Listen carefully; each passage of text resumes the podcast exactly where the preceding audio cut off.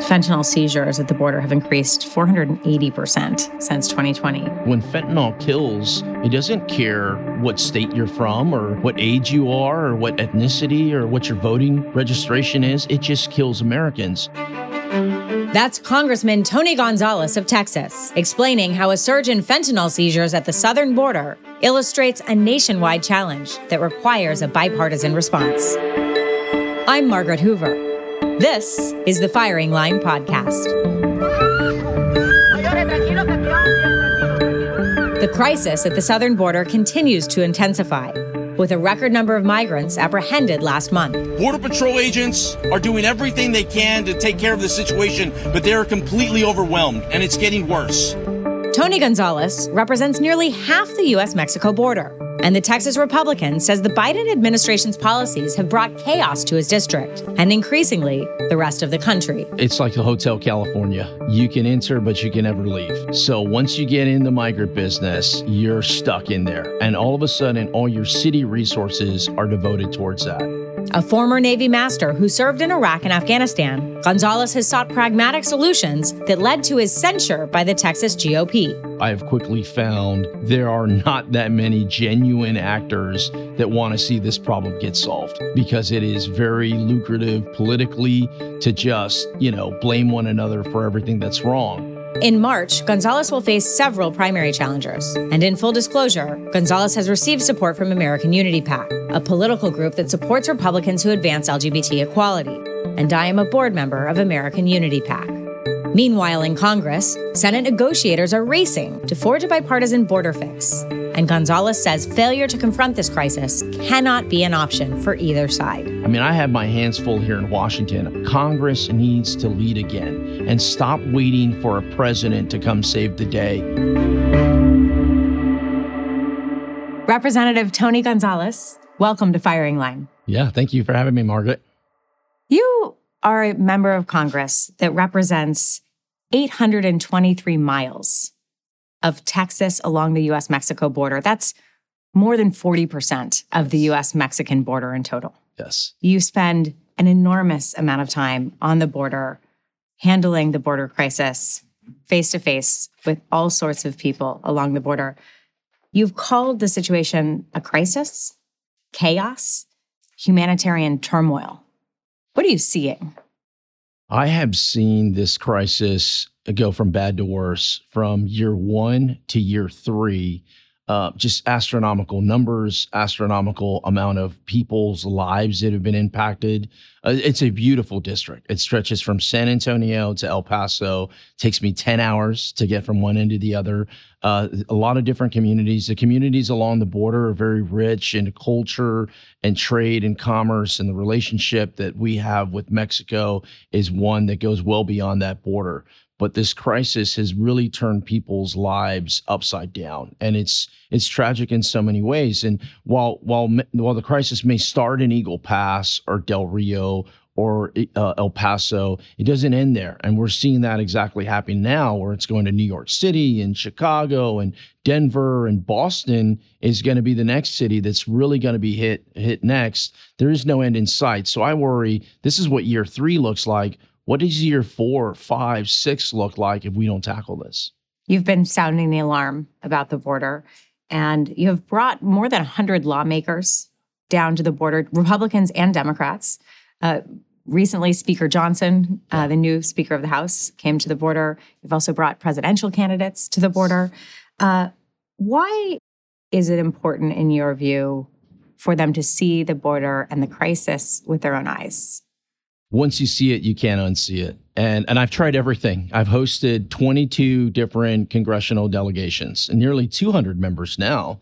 Um, you know, just last just last week, I hosted uh, Speaker Johnson and uh, 63 of my colleagues, the largest border codel uh, in history, and we saw it firsthand. I thought that was very important. But what didn't get a play, didn't get a lot of play. A lot of people saw that, but two days later, I hosted Don Davis a Democrat from North Carolina. So out of these nearly 200 people, most of them have been Republicans. There's only been four Democrats that have taken me up on it. But I want them to see it.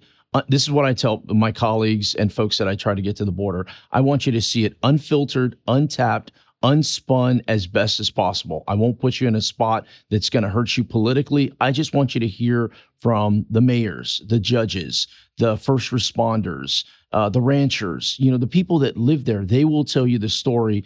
And regardless of what their politics are, it is all the same. It's absolutely gut wrenching, some of these stories and, and some of the, the daily turmoil that, that they have to deal with. What kinds of things are you seeing?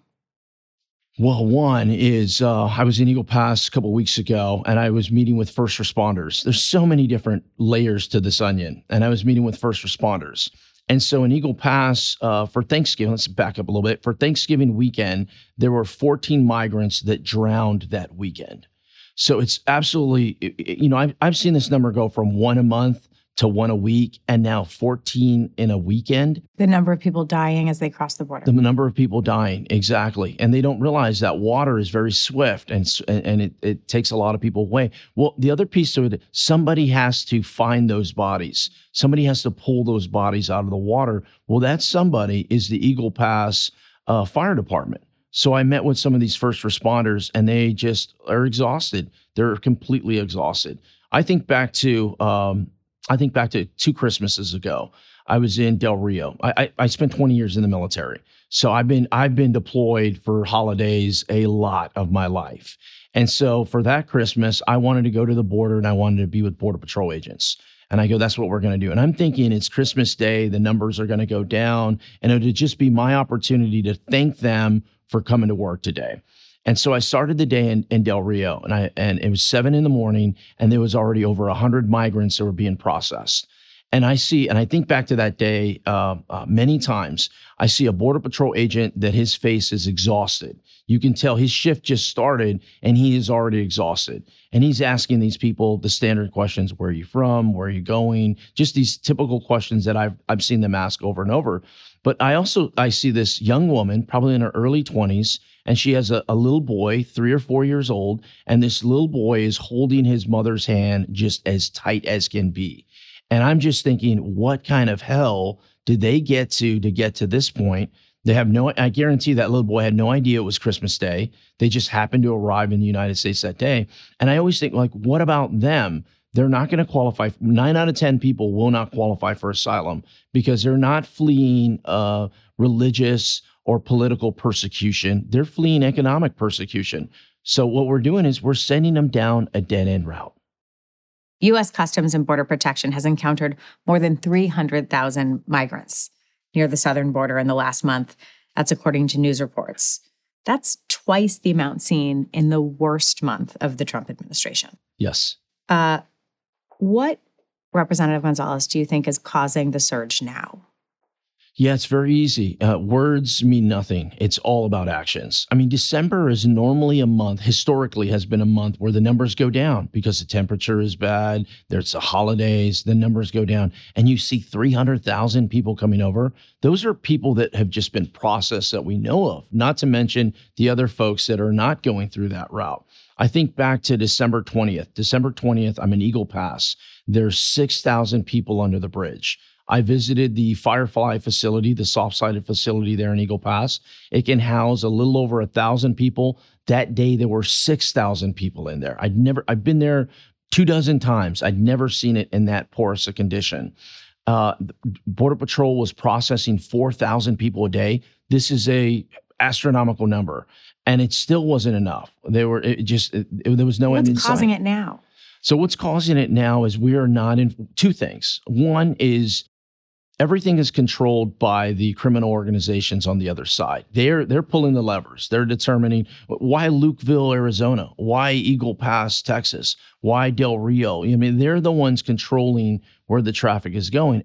These cartels are very organized and sophisticated organizations and they you know it's almost like a travel plan you know uh, like you're going to disney you know do you want the silver pass? You want the gold pass? You want the platinum pass? You know do you want to get on a train? Do you want to get on a bus? Do you want us to fly you there? Like what are you looking for? And there and we like a used car salesman and we'll find the deal for you is what is happening. And sometimes migrants pay on the front end sometimes they pay on the back end. And what i worry about is these these thousands of people that are coming in, that many of them have gone through hell to get here. Their hell is not over.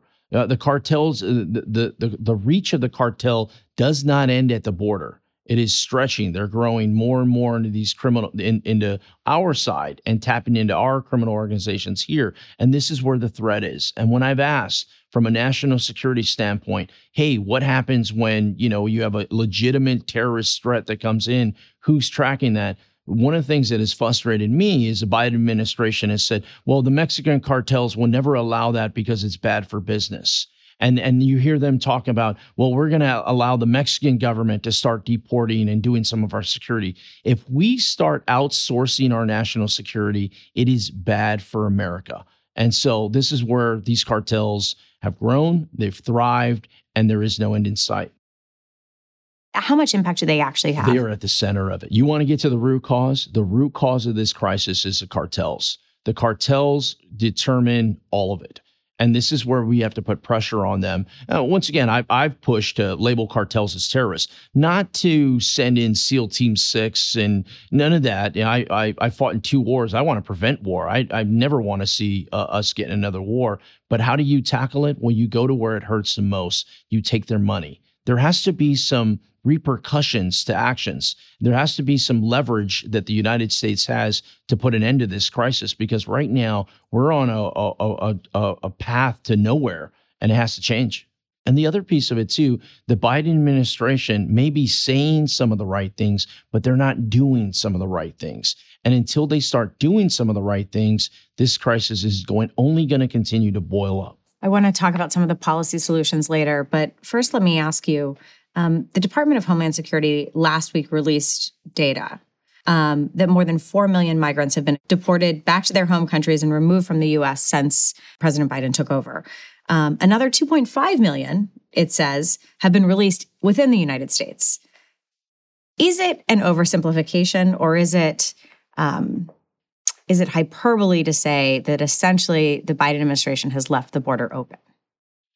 Uh, it, they have. I mean, the facts are they have left the border open, and if you visit the border, you will see it with your own eyes. I mean, you'll see some of the the razor wire and and these cargo boxes, and then you will see people walk right past them. I mean, it is it is utter. It is there's, and then you'll see an Eagle Pass. There's a golf course. So there's a golf course right in front of where all this is happening, and you'll see residents still playing golf as people are illegally crossing and walking through the golf course. I mean, it is it's everything is turned upside down. What about the 4 million that President Biden's administration has deported, expelled, sent back to their home countries? This is where the devil's in the details. So let's say someone has traveled from Venezuela, okay, and they've made a dangerous trek. They've gone over 2,000 miles and they've made it to they've made it to Texas. And the Biden administration sends them back to Mexico if if you send them 10 miles away when they've already made a thousand thousands of mile trek they're only going to try again and again and again. They're not going to go, oh, well, you know, I made it this far, time to give up. So it really is about not only sending people back that do not qualify for asylum, you have to send them back to their country of origin. So the the Biden administration has been arguing, well, these Venezuelans that are coming over, we don't have regular diplomatic relationships with Venezuela. On the surface, they go, okay, well, that makes sense if you if you peel the onion back, most of these people from Venezuela are, are uh, Venezuelan nationality. They don't they no longer live in Venezuela. Venezuela has been a collapsed government for a long time. They have fled Venezuela and they're living in Peru and Chile and other parts of Central and South America. They have documentation that they've lived there, they've become residents, but the, but because the Biden administration isn't enforcing things, their cousins and their family members are going, now is the time to come. In 2023, so last year, a majority of the migrants that were encountered at the southern border came from countries beyond what we have previously seen Mexico and Central America. There are growing numbers of immigrants or migrants crossing the southern border from China yes. and from India. How does what you're seeing now compare to previous surges? It's unlike anything before. And anyone in, in the national security space or border security space or has lived along the border will tell you the exact same thing. It has never been in this manner before. I, I visited Mexico City uh, several months back, and I sat and I sat with President Lopez Obrador. And, and oftentimes in these diplomatic kind of relationships or, or sit downs, it's it's very pleasantries. No, you're amazing. No, I'm amazing. No, we're both amazing. How amazing we are. What a great job we're doing, right? And that's how it started. You know, you know, Tony, the border crisis really isn't that bad. And here's a slide deck that we have to prove it. And I go, Mr. President, I mean, look, just this week, uh, the Tambunga family, which is in Ozona, Texas, in my district, about 100 miles from the border, there was a high speed chase. A smuggler crashed into the truck and killed her her grand her grand her mother and her seven year old granddaughter. So I go, no, no, no, no. You may be able to sell that to you know a senator from the you know from from not from the border, but you can't sell that to me. And I asked him for one thing in particular. I said, look, you know, all these people from all over the country are getting humanitarian and tourist visas through Mexico, from China, from Africa, from Europe, from all these places to come visit Mexico City. They are not there to see the pyramids. They are there to legally uh, transit through Mexico to get to the United States, and then they dump all that documentation, and then they enter our country illegally. These are some of the tangible things that I've asked.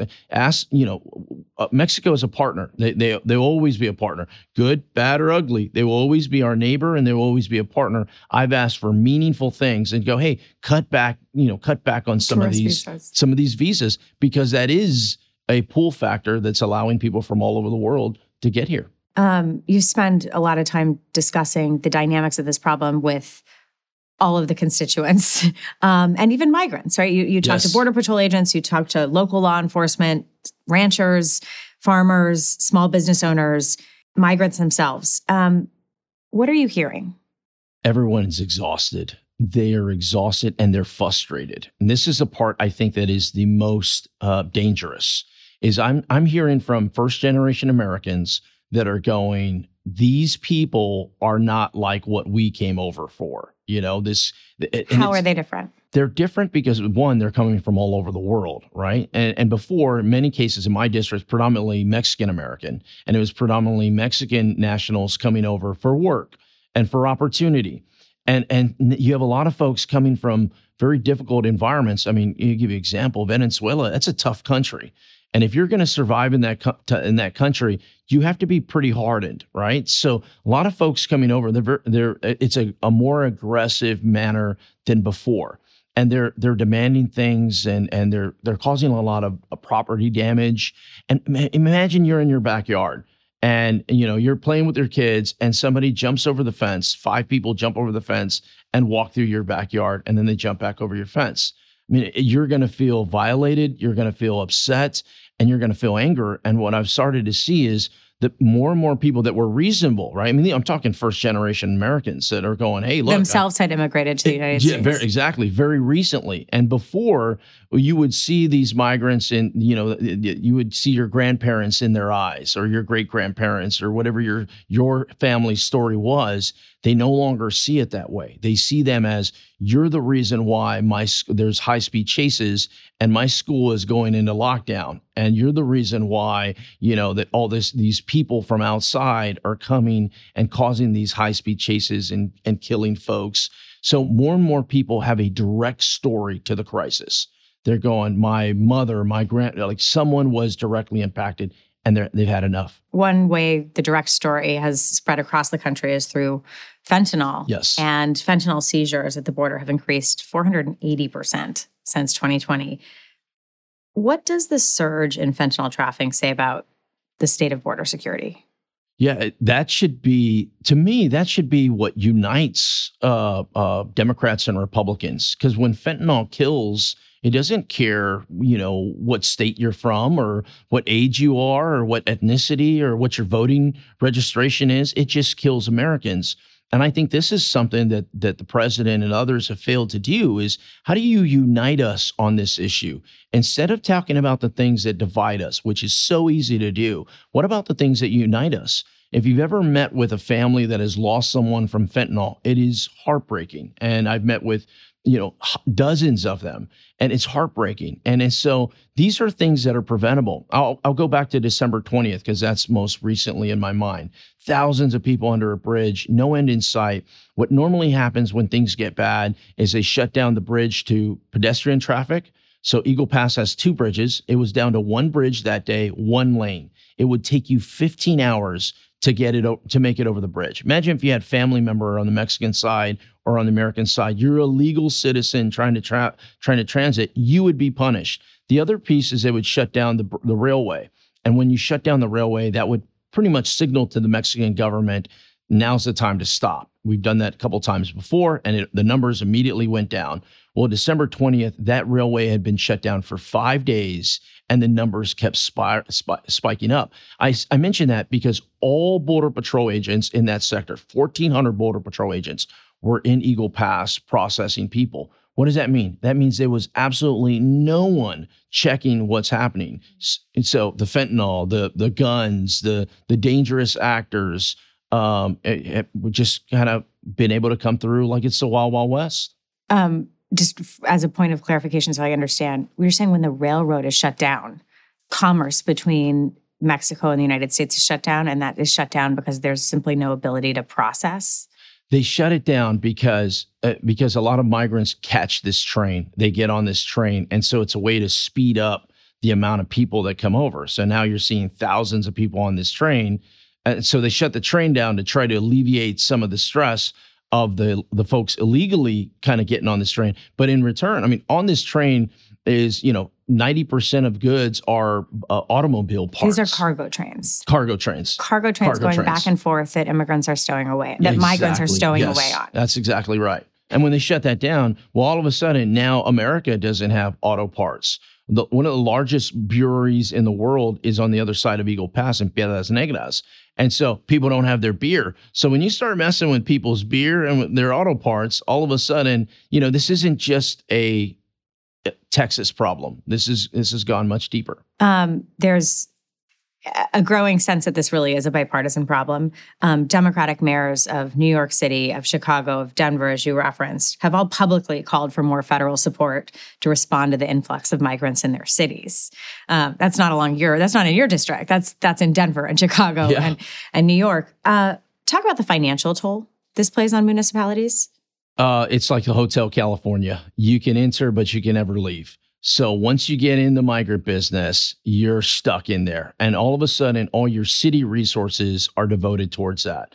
Uh, you know, your your firefighters are now operating in this. Your police officers are now operating this. Your city services, you get consumed by it, and there's no end in sight. So there is no amount of money that can get you out of this.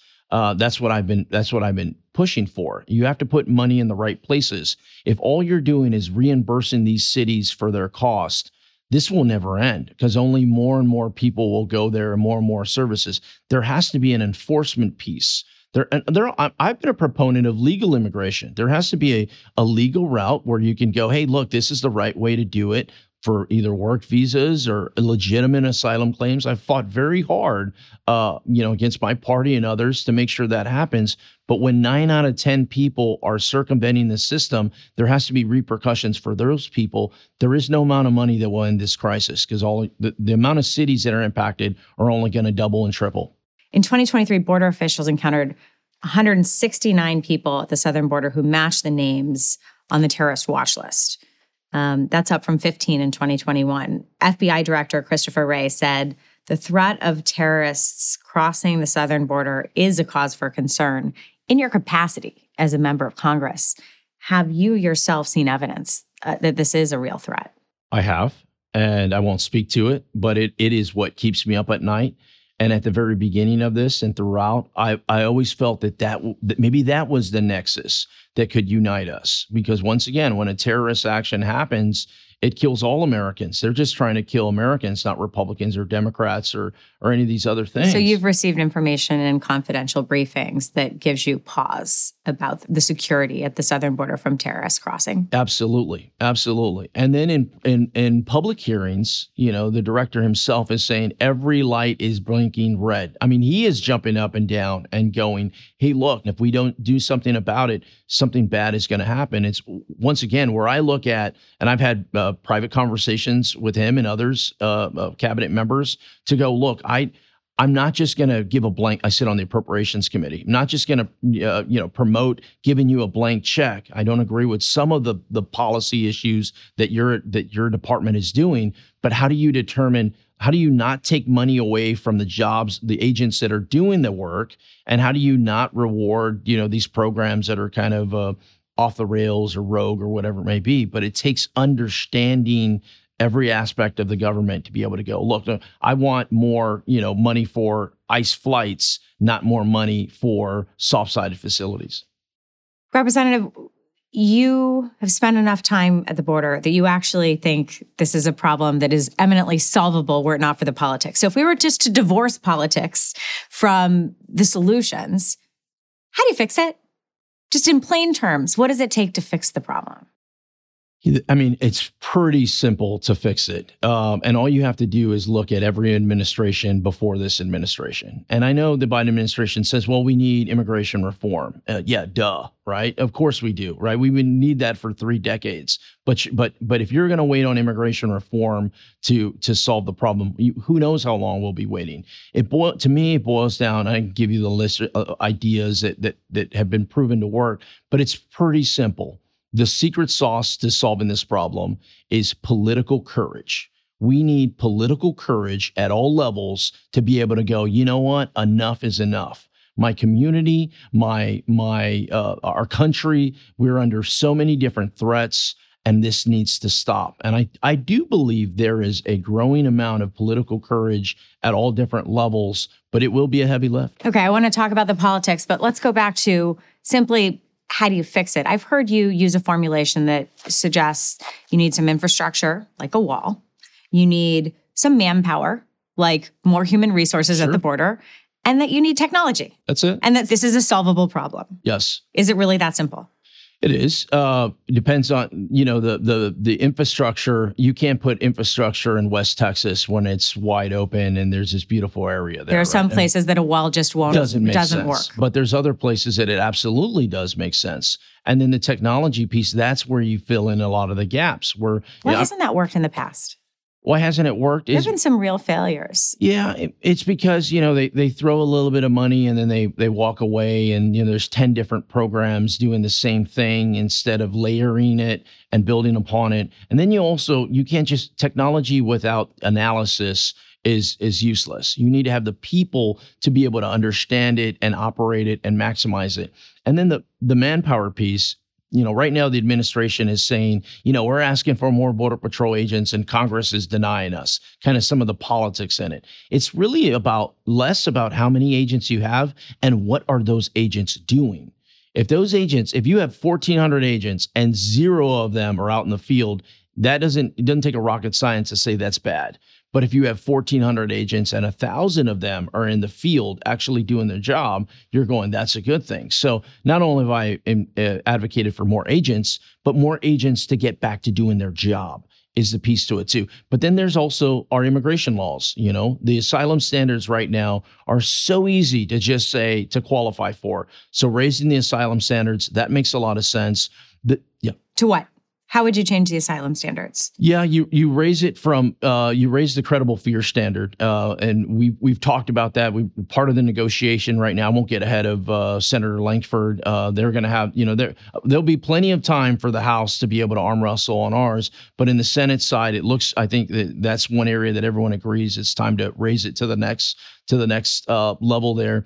And then the other piece of it too is is immigration judges this is America, right? I, I don't envision just rounding people up and you know, this is America. You get your day your day in court, but if you do not qualify for asylum, it shouldn't take you seven years. To be adjudicated. It should take you days, right? If you qualify, great. You know, we want to we want to be that warm, welcoming country that we've always been. But if you do not qualify, you get sent back to your country of origin. It's I mean, it's the reason why I met with the president of Guatemala uh, yesterday, uh, and and I've had many conversations with him. I've actually visited him in Guatemala To go, hey, how can we work together? This is part of, you need partners. You need partners, genuine partners at all levels.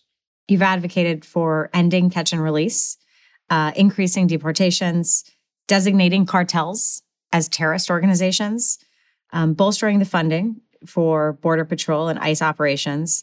And you've introduced bills addressing fentanyl distribution, asylum standards, uh, work visas. If you could wave a magic wand and just get one of those passed, what to you would be the most important? I think it's the deportation flights um, because this is what I saw in Del Rio. If you remember the Haitians under the bridge in Del Rio, maybe a year and a half, two years ago, thousands of Haitians under a bridge, and then all of a sudden it went away. You know, and so I was there when I was there when it was happening, and I I showed up. I hosted a delegation uh, two weeks afterwards, and they go, Tony, why are we going to Del Rio? That story's over. I go, now's the time to go to figure out well what happened. Why why did this all of a sudden go away? What happened? And so what happened is they started to send Haitians back to Haiti. Most of these Biden administration. the Biden administration started to, they increased the number of ICE flights, and immediately once they started doing that, it stopped. Many of these Haitians are going, wait a second here, I, I don't even live in Haiti anymore. I'm really from, you know, uh, Chile. Too bad, buddy. You told me you're from Haiti. You're going back to Haiti. So as soon as the word got out on that, I mean, it immediately stopped. So, so there there's was a deterrence factor that was effective, is what you're saying. Yes. It doesn't even take that much either. It's not like, oh, we got to de- deport, you know, a million people. You, I mean, just a, you just start doing it. You, you just start enforcing that law and you start deporting people that, once again, that do not qualify for asylum, that are here in the country illegally. You start doing that, the word spreads like wildfire and the spigot is immediately turned off. You've introduced the Hire Act, uh, which would strengthen temporary work visas for uh, migrants who want to work in the United States to, frankly, address a work shortage, a Yes. labor shortage um, in the country. And this has bipartisan support. Um, Representative Elissa Slotkin Yeah. uh, from Michigan is on the bill, She's also a former guest of Firing Line. Um, how would this kind of reform help? Yeah, I, I've worked really hard on the legal immigration route. That bill, uh, Hire Act, has almost uh, uh, almost 50 co-sponsors, both Democrats and Republicans. It's not, you know, 49 Republicans and one Democrat. It's it's it's split. It's split. And so the frustration I have with the Biden administration is not only they encouraging illegal immigration, but then they're rewarding illegal immigration with work visas. You know, they just gave 500,000 work visas to Venezuelans that were here illegally. So imagine they're undermining the immigration reform. They're undermining legal immigration. And this is some of the difficulties I have is first you need to stop encouraging illegal immigration, but at the same time you need there needs to be an incentive for those that are doing the right way beyond beyond immigrants that are coming here to work.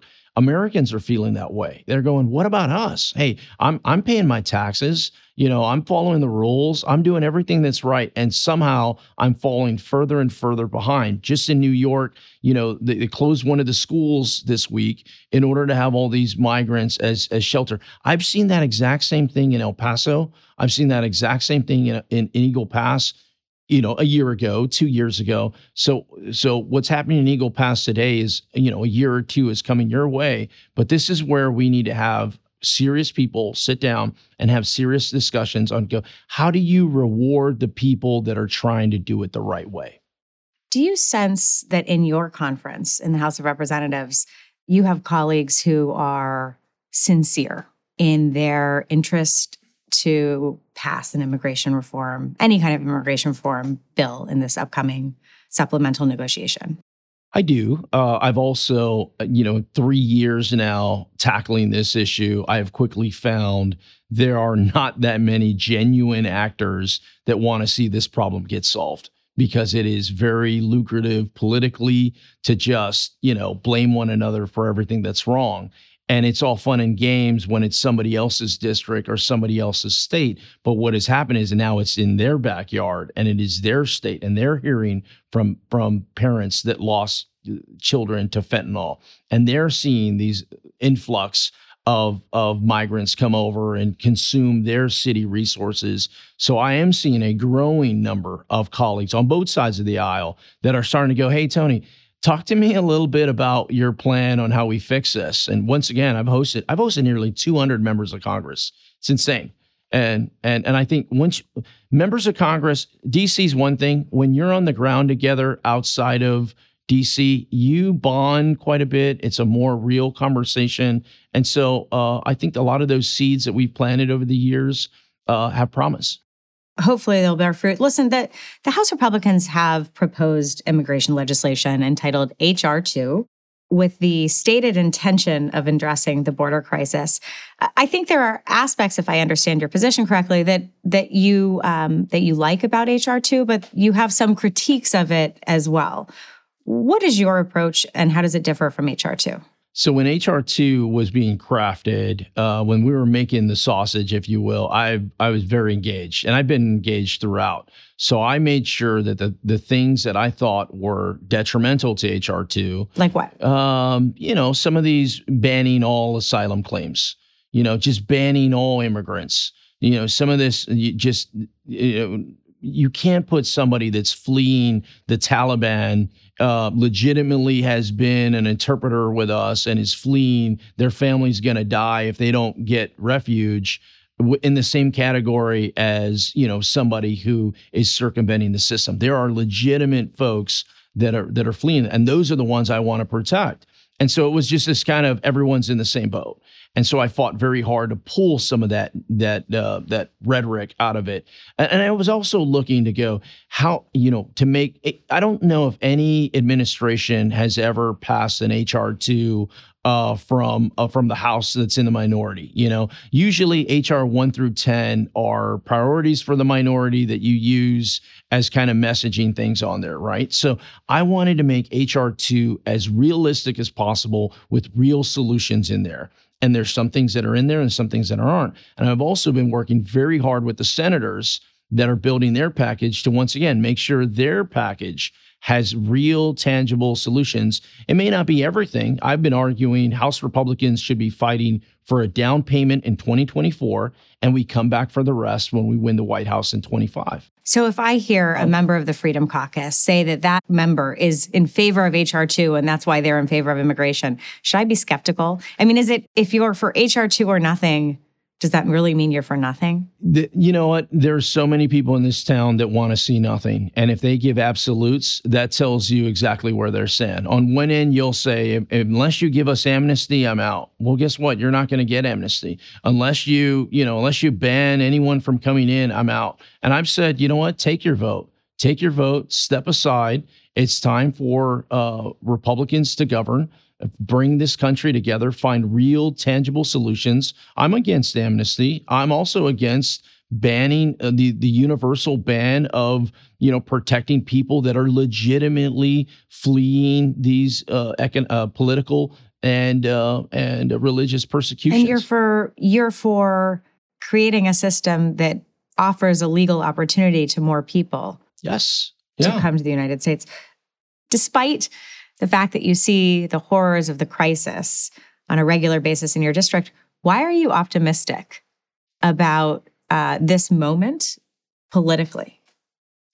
It is very chaotic. I mean, 2024, you thought 23 was going to be chaotic. 24 is going to be very, very chaotic. But beyond 24, I mean, just right now, as Senate negotiators are negotiating. Do, are you optimistic about this moment in terms of passing some kind of immigration reform? I'm very optimistic Why? about it, uh, at least in the Senate. I mean, we've got a ways to go. But uh, because why? I mean, I speak with senators on a daily basis. Uh, we've worked it feels like it's moving in a positive direction. It is. It no doubt is moving in a positive direction. You know, uh, you know, sometimes you take one step forward and two te- two steps back, but you're still moving. You're still having a conversation. And I do believe there is so much political pressure from all these places all over the country that are now starting to see it. You know, I had a conversation with a with a senator. I was sitting down. This was months ago. I was sitting down and I'm urging my case. I'm trying to, you know, get more people involved. And he goes, "Yeah, all that makes sense, Tony. But you know what? My state really isn't hit that bad yet." And so when it does get to a breaking point, you know, maybe I'll I'll be able to get more engaged. And I go, well, what about this, Senator? What if I sit down with with uh, Governor Abbott and I ask him to send some buses to your state?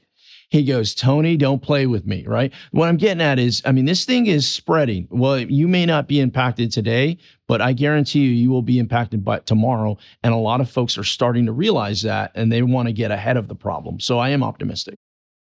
This program, Firing Line, was hosted by William F. Buckley Jr. for 33 years. Um, in 1979, and Buckley actually dealt with this question of immigration repeatedly. And in 1979, he interviewed the head of INS, mm-hmm. Immigration and Naturalization Services. Um, his name was Leonel Castillo. Mm-hmm. And they talked about a hypothetical scenario uh, which was the subject of a novel. And it was this scenario where an unprecedented number of undocumented immigrants show up at the border. What is the country to do? Mm-hmm. The great moment arrives what will happen when symbolically this third world simply says, Here I am, either shoot me down or uh, absorb me. Mm. Now, that, that uh, as I say, captured the attention of a lot of people because it described a visualizable situation. What do you do if uh, 150 or 200,000 uh, undernourished uh, Mexicans simply get up and say, We're coming in? What, what in fact do you do? I don't know what we'd do if, if a huge, huge number uh, came. I do know that it's more and more likely uh, because it's cheaper now to travel. People have great communications. Uh, throughout the world, they know what's happening. They have great communications, great transportation, and so it's not unusual to have someone from Costa Rica uh, come through Mexico to come to, to New York. Mm. And I think they'll we'll see more of these other countries. I would even expect that in 10 years, uh, we'll see a lot of Africans coming here because it'll be possible to travel. I mean, that's 1979, a description of a situation we now face in 2024. Yeah, we're there. Um, he had no idea, admittedly, how INS would handle sure. that sort of event.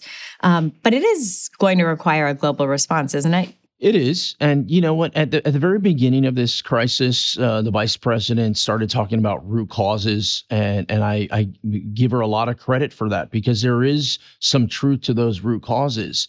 And they visited Guatemala and they visited Honduras and they visited some of these things, some of these areas. And they started down that kind of expanding beyond the United States a solution.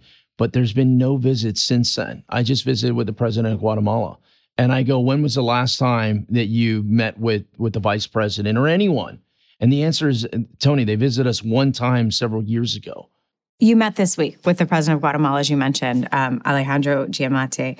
What was the nature of your conversation? What do they need, and what did you ask him? Yeah, they're they have they've been jumping up and down, going, "Hey, Tony, we are your southernest most border, and you know if you help us, we help you." What kind of help do they need? You know, they need help. They want to deport people out. They need help determining who these people are that are transiting through their country.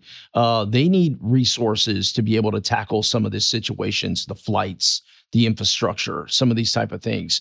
Uh, that's some of the part that they've asked for as well. But the the biggest thing is they just want to be a partner in this. When you start meeting, I've, I've met with so many of the ambassadors, and I've traveled all you know all over throughout Central and South America, everyone feels as if the United States has turned a blind eye to our backyard. Does that shock you? I mean, it feels like for decades, the US is always focused on Europe and Asia and the Middle East. Well, what about Central and South America? And we need to spend real dedicated time and effort to be able to go the economic piece to it, the, the security piece. You see what's happening in, in uh, Ecuador. I mean, the security piece to many of these different things, it's all interrelated. So, once again, the onion gets really complicated fast. But the only way we solve it is we stop talking about what divides us and we start talking about what unites us. And that should first and foremost start with keeping Americans safe.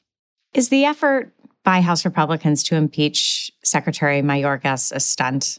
I don't think it's a stunt. I sit on the Homeland Security Committee. I know you were in favor of it at one point, and you've sort of decided that perhaps it's not the most effective way I, of litigating some of these policy changes. I have I have had conversations with Secretary Mayorkas that have said, you know what, at some point you have to you have to realize it's probably be it's probably better if you are no longer part of an organization. I think back to my time in the military. You know, we have three year tours and at the third year, you know, it's probably good for you to switch out and somebody else to come back in. And so when we have th- over 300,000 people come over illegally in December, whatever the hell the administration is doing, they should do the opposite because that is not working, right? And I think you're seeing House Republicans now. Some are more vocal than others, but I think your house you're seeing House Republicans going, we need to hold the administration accountable. I'd also say this. We okay, so let's say we impeach Mayorkas today. Let's say he is gone today, right? And there's this huge parade that House Republicans have finally impeached Secretary Mayorkas. Does that make our border any more secure than it was yesterday?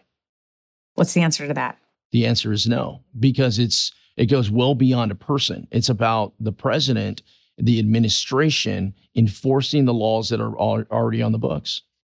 Last month, Texas Governor Greg Abbott um, signed legislation that empowers local and state law enforcement to arrest migrants, and then it allows local judges to issue deportation orders. Um, of course, the Justice Department has sued the state of Texas uh, for this, and you know it, it, it's complicated, right? Because this is a it's a federal issue, the, the, but the federal government isn't doing it. Uh, but is the state advancing policies in this regard that are helping the problem? I think the state is trying to do everything it can to keep its head above water. I will say it's the the measures are popular people are going at least someone's doing something it's almost like the only game in town it's like hr2 right you know the senate doesn't have a package so hr2 is the default right? The the federal government isn't doing anything. So while they may agree or disagree with some of the measures that the governor is taking they're going hey at least he's trying to do something. It's out of desperation. It's very much out of desperation. The buoys were another example. I mean there's all these little the little uh, the concertina wire. It's, what people may or may not agree with it but they're going at least he's trying to do something. Ultimately, though, if we have our local law enforcement enforcing federal laws, that is a bad idea. I want local law enforcement to be taking care of our local communities. And I want our federal law enforcement, who are trained and they're professionalized in this, to get back to doing their job. President Trump has said that immigrants are poisoning the blood of our nation. Does that reflect your view of immigration? You know we're in the 24th season you're going to see so much rhetoric that's going to be get thrown around. And and it's easy. It's easy to throw fuel on a fire when so many people are upset with what is happening. My view on immigrants is we're a nation of immigrants. And i think legal immigration is where we should go all in on and we should encourage those that want to come and live the American dream because our nation is filled with all these beautiful stories all throughout. We need more of that. And if we're, and ultimately, if we're going to compete with the Chinas and the Russias and the Irans of the world, I want to take the best and the brightest that the world has to offer, and I want to make them Spurs fans, right? I want them going to baseball games. I want them enjoying, uh, you know, our our rich culture and our rich history your district includes Uvalde, Texas. Um, Uvalde, of course, was where 19 children were murdered um, after a school shooting in 2022. Um, you are the only member of the House of Representatives from Texas to support bipartisan gun re- reform legislation that was signed by President Biden. Um, you have been censured by the Texas GOP, both for supporting gun restrictions and also for voting for same sex marriage. Uh, you believe that the 2020 election wasn't stolen, and you are being primaried by more extreme uh, Republicans in a closed partisan primary um, for having taken these stands that some would say were quite politically courageous. Um, out of in full disclosure, I am involved with an organization that has endorsed you in your reelection because of your support for same-sex marriage. Uh, Donald Trump won your district by seven points in 2020 over President Biden. How difficult is it for you politically to be a leader and and and advocate for political courage when it puts you politically at real risk? You know, I, I don't view the world through a political lens yet. I hope I never get to that point. Uh, I think back to my 20 years in the military. I've been in Iraq, I've been in Afghanistan. Uh, that has hardened me for today, but probably what even uh, has more hardened me. I have six children. So I go, I don't scare easy. You know, I'm not just going to cower when the, the political winds pressure put on you. And I do think we need more members that can view through the lens of how do we do just do the right thing? How do we get our country on track? How do we put put our put our swords down and and pick up our pens and find meaningful legislation that encompasses everybody not just my tribe against your tribe but against everybody? And i think the, i think the country is very desperate for that. They're, they're they're tired. We're all exhausted with seeing politics in every aspect of life we all have our politics, we all have our, our opinions, but we also want to be prosperous and we want to be healthy and we want to be safe. And from, you know, on the Uvalde standpoint, I've been advocating you, we can both protect our kids in school and we can protect the Constitution. This whole either or, you know, these these absolutes that people like to bring up, those are dead ends, right? Find a solution that tackles both. And oh, by the way, that crisis isn't going away. We saw the school shooting in uh, Maine. I mean, there are more and more people that have a direct, uh, a direct uh, re- reflection on what is happening. So I think it's time. It's long time for lawmakers to get out of your corners and sit together. When people think differently, that's okay sit down and find meaningful solutions and i'll never back down from that i mean those the same votes that that that you know may have upset people i'd take those votes again today if they were if they came up you would i would absolutely the 2024 election is coming up. You've been to the border with Nikki Haley. You, you gave Nikki Haley a tour yes. of the border. You've given Democrats a tour of the border. Um, of, Elon Musk. You gave, that's right. You took Elon Musk to the border, which really elevated, I think was probably part of what helped bring so much attention to the border. Um, who is going to be the best president to handle the border? I am looking for a president that is serious and wants to have meaningful change uh, and, and it's going to be tough to find out because right now is the rhetoric piece, right? You're in the primary season. The more red, rhetoric you can put out there, the better. I'm looking for someone who wants meaningful solutions. I'd also say this too uh, the, the president is one branch of government, Congress has its own role to play. And you know what? We we have to take ownership. Why haven't we had immigration reform? Why haven't we had this border security, our national security package put together? So I I look at it is while it is you know interesting to see track the politics, the national politics on who's doing this or who's doing that. I mean, I have my hands full here in Washington, and I think it's important. Congress needs to lead again and stop waiting for a president to come save the day. We are the ones from a ground up that I think can ultimately get this crisis under control. You have endorsed Donald Trump. Mm-hmm. Do you believe that he will be a serious actor when it comes to solving the border crisis? I think back to what he's done, and I think back to his policies and the policies that work, whether they're economic policies, whether they're security policies, those policies worked. And if we implement some of those policies again, I think the crisis gets under control. Representative Tony Gonzales, for elevating this crisis at the border, thank you for your time. Thank you, Margaret.